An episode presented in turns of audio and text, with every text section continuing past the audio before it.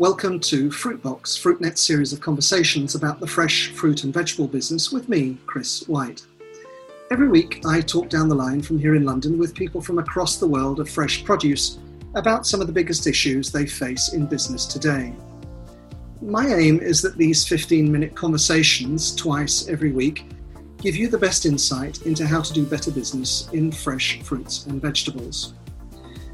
This week on Fruitbox, I'm focusing on the global produce business from the perspective of two of the fresh produce business's biggest companies. One has been a name, uh, a big name in our business for more than 70 years, and is located in part of the world that's been exporting fresh fruit and vegetables all that time and more. While the other is a relative newcomer based in a part of the world that's emerged as a huge force in the business in the last 10 to 15 years. This week, my focus is on South Africa and Peru. Now, I talked the other day to Twinny Fuchs, the managing director of Capespan, for the view from South Africa. Today on Fruitbox, I'm delighted to be joined by Jose Antonio Gomez, the managing director of Camposol, the Peruvian fresh produce giant that's headquartered in Lima and has operations in North America, Europe, and Asia, where it markets millions of boxes of avocados, blueberries, citrus, and much more. Jose Antonio, welcome to Fruitbox. Hello, Chris. How are you? Now, it's great to have you here, and you're talking to me down the line from Florida in the US, where you live and work. You head up what's uh, been one of the world's fastest growing businesses of the last decade, and all of that growth has come from the rapid expansion we've witnessed in Peru, the country where you're from. Camposol has become Peru's largest single supplier of avocados, blueberries, citrus, and a number of other lines. Tell me more about this growth that you've gone through. Uh, yes, Chris. Uh, first of all, I mean, Camposol started in Peru. Peru has a very uh, uh important location. It's, it's on the equatorial side, uh, but at the same time, we have a Mediterranean type of weather that allow us to really produce uh, fruits and vegetables in the transition time between the northern hemisphere and southern hemisphere. So Camposol has taken that advantage since the early days producing asparagus, uh, and then we jump into avocados and, and, and blueberries. Uh, we saw the opportunity on the uh, North America market for avocados and the increase in consumption. Therefore, we uh, invest a lot on, on farming in Peru uh, back in 2008, 2009, where we planted uh, almost 2,000 hectares of, of avocados. And then by the end of uh, that time, around 2011, we decided to expand into blueberries because we saw this trend of, you know, consumers looking for healthy and convenient fruit. And, and, and we're running, you know, the wave of, of those investments uh, up to now. And, and now we're in the other phase of the business where uh, we have been able to vertically integrate the company into supermarkets and and, and distribution channels on, on, on US, Europe, and, and Asia. Mm-hmm. And now they're asking us to provide year round supply. So that's why we have expanded into mm. Colombia mm-hmm. uh, to provide a year round avocados and also into Uruguay to produce uh, a longer uh, window for citrus. Mm-hmm. So now we're just going from being a Peruvian only to now multi multi country sourcing and, and this trend is going to continue, I think, uh, in the next uh, years uh, to try to focus on the year-round supply uh, for supermarkets. Yeah, I, I, want to come to those uh, elements in a moment, but um, as you said, I mean, Peru's been on this astonishing journey, and it's really been in the last in the last decade, and the country's now become a real force on the world stage. You've spoken of the many natural advantages that Peru has its climates, its soils, its access to water, its, its weather, uh, um, which is determined, of course, by its geography. Um, and, and, and you've also spoken to us about the work that you at Camposol and other companies of Peru have done to expand your sales ab- abroad.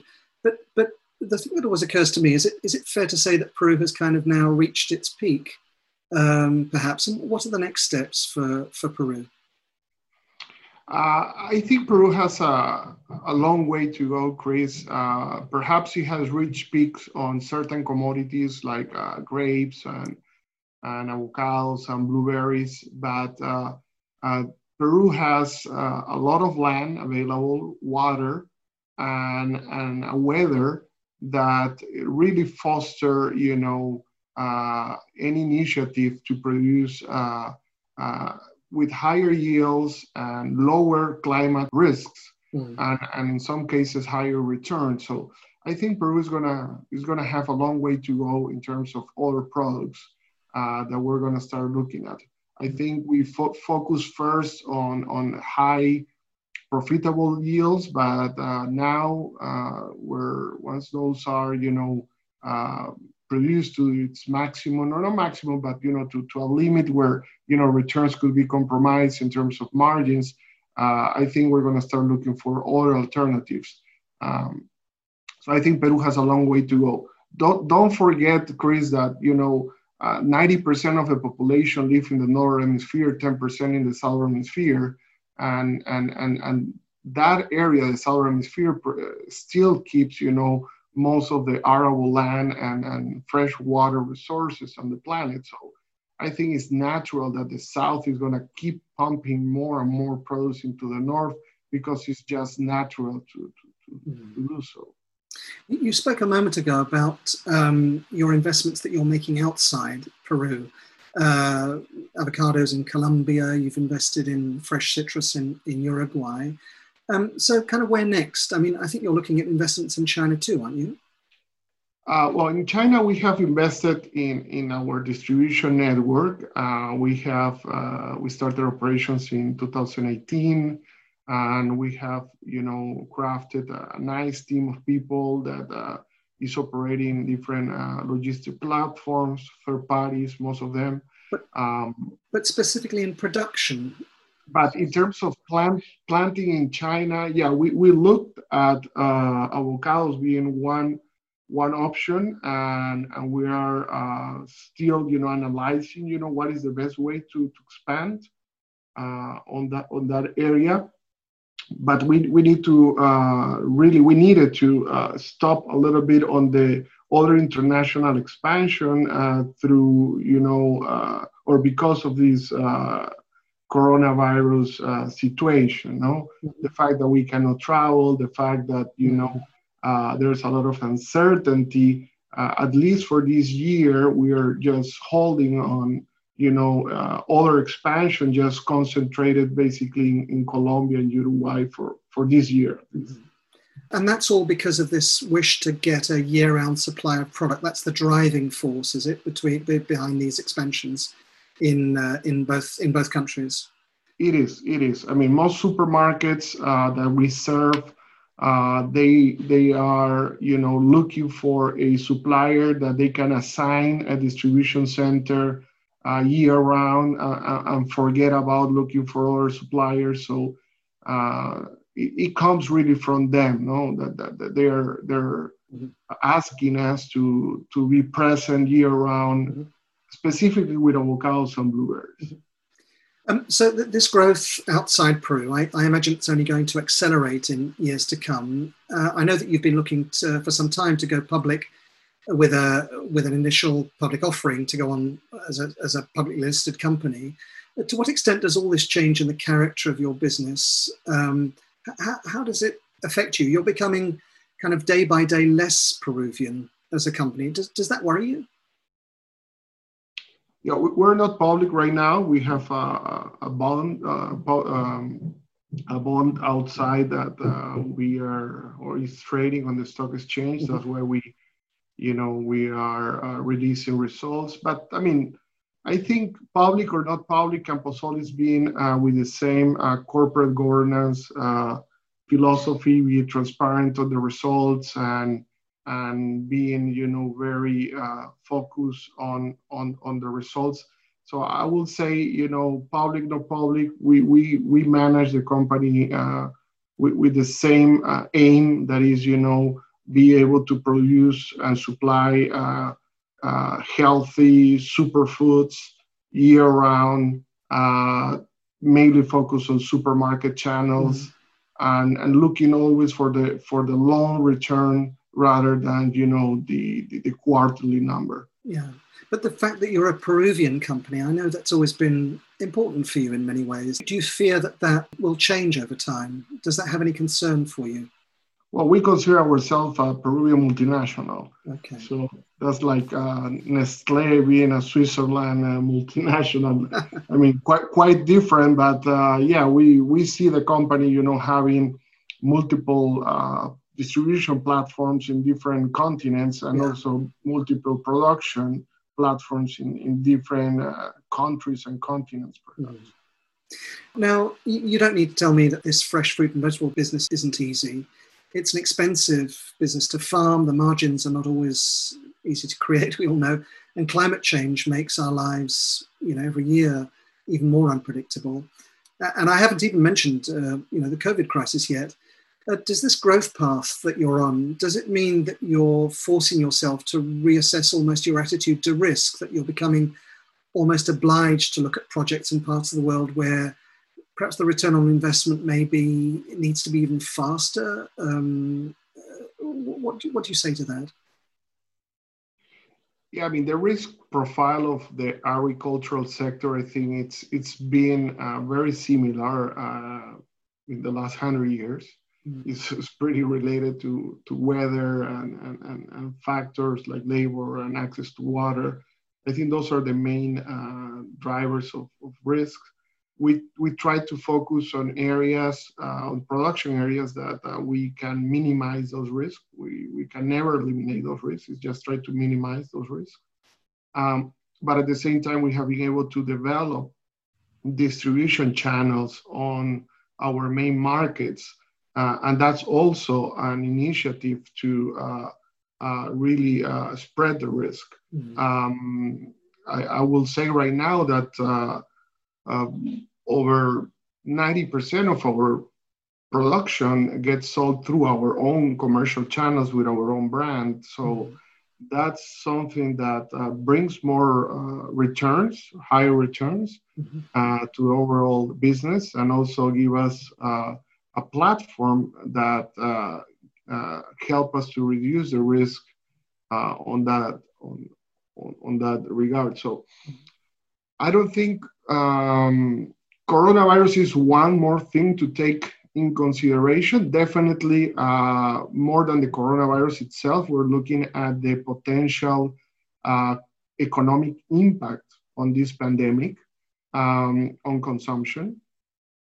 Uh, we, uh, in the last, I will say, two or three months, we have seen the consumption is there that's a, a, good you know indicator that consumption keeps you know pulling healthy foods mm. uh, so that reaffirm our um, initiative our you know projections our uh, capex uh, to be placed on on on, on production mm. so i would say we just need to be a little bit more careful than before uh, but by no means that uh, we're going to stop, you know, growing. Uh, that's part of our DNA. Mm-hmm.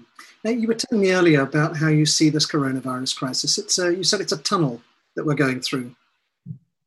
Yeah, it, it is in fact a, a, tunnel. It's a lot of people, you know, they, they see it at the beginning as, as a hole, a black hole that we're all going to die. That's that's not true. I mean, this is a tunnel. It has an entry, it has an exit. Uh, China, I would say some countries in Europe, they already are looking at, at, at, the end of the tunnel. Some countries maybe have already, you know, exit the tunnel. Mm-hmm. In Latin America, probably we're, you know, halfway in some countries. Uh, we still don't see, you know, the, the light at the end of the tunnel, but we're going to see it. Mm-hmm. And, and, and what is important is what you get once you are into the tunnel, how you transform your company, how you focus on your cash flows, mm-hmm. how you focus on uh, you know the debt that you have as a company, how you structure your SG&A, how you uh, how many SKUs you have, how much complexity you have inside of your company that the market doesn't really need, and you think is bringing value, but in fact is not is not uh, really capturing any value. So I think it's, it's a transformational process in which uh, some companies are going to get out uh, with um, much more strength mm-hmm. and perhaps it's going to be you know the opportunity for industry consolidation I, I, will see that after this crisis there are going to be a lot of assets out there that they're not going to have uh, the cash flow to keep operating and there are going to be other companies that are well prepared and they have you know healthy balance sheet and they're going to be able to really you know consolidate and keep the most important keep those operations running under different you know uh, P&L, but at the end of the day, you know, those farms and those people are going to keep, you know, doing what they're supposed to be doing. Mm-hmm. And, and if we look then finally at the, at the three biggest markets, uh, Europe, Asia, North America, how do you assess them?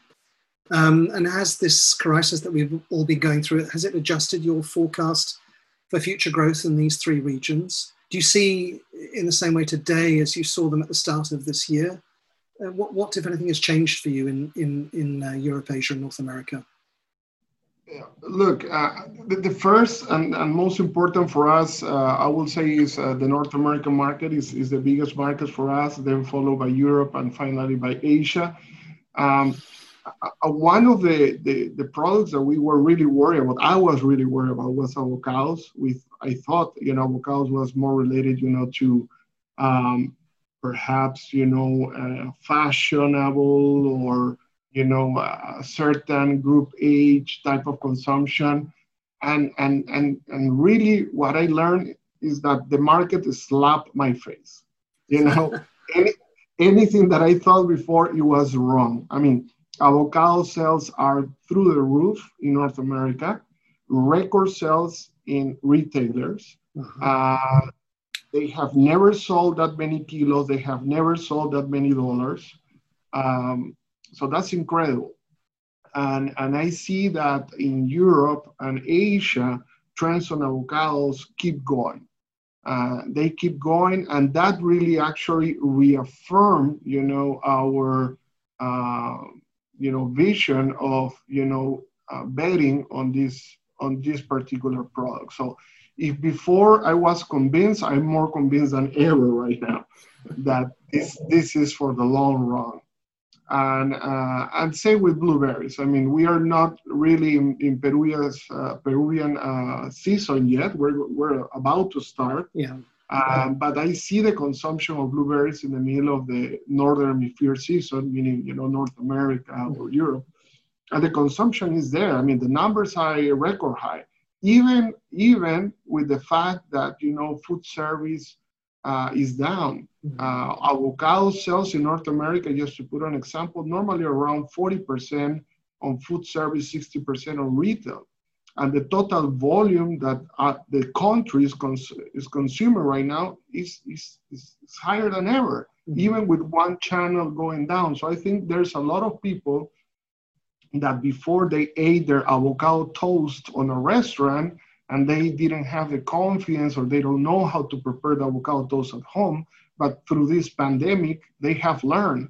And perhaps that habit of using avocados at home is going to stick and it's going to stay. And perhaps that's going to help, you know, once the food service returns, it's going to help to increase the consumption. So I think there's some positive out of this uh, crisis. Good. That's good to hear. Well, I, I need to confess that I've this COVID crisis has made me into an avocado consumer. I don't know why, but I never really used to buy them. I shouldn't tell you that, but now, now I buy them every time I go to the shop. So uh, there we are. I've done some good as well. Jose Antonio, that's all we've got time for today on Fruitbox. I was joined down the line from Florida by Jose Antonio Gomez, the managing director of Camposol International. Jose Antonio, always great to talk to you. Thanks so much for your time today. You're welcome, Chris. Anytime. Best of luck. Now, you can find today's conversation with Jose Antonio and the many others I'm having here at Fruitbox on our website, fruitnet.com. I'm delighted to say that our audience continues to grow, and many of you now tune into these conversations each and every week. It shows the great, uh, strong interest that there is out there for the best insight at a moment of pretty momentous change uh, out there in the world. I've got more great guests like Jose Antonio coming on the show in the coming weeks. If you want to feature in a future episode, I've got some ideas of what we'd like to, me to talk about on Fruitbox, then do drop me a line to my email, chris at fruitnet.com. You'll also know that Fruitbox is now on all the major podcast platforms. You can stream or download an episode to your phone or your tablet. And I would say when you finish listening, then perhaps you should start reading because all our magazines are now also on the phone and tablet too. They're free to download at Apple's App Store or at Google Play all you need is a connection to the internet. So there's really no excuse not to download them right away. That was Fruitbox, and this is Chris White. Thank you so much for listening. Goodbye.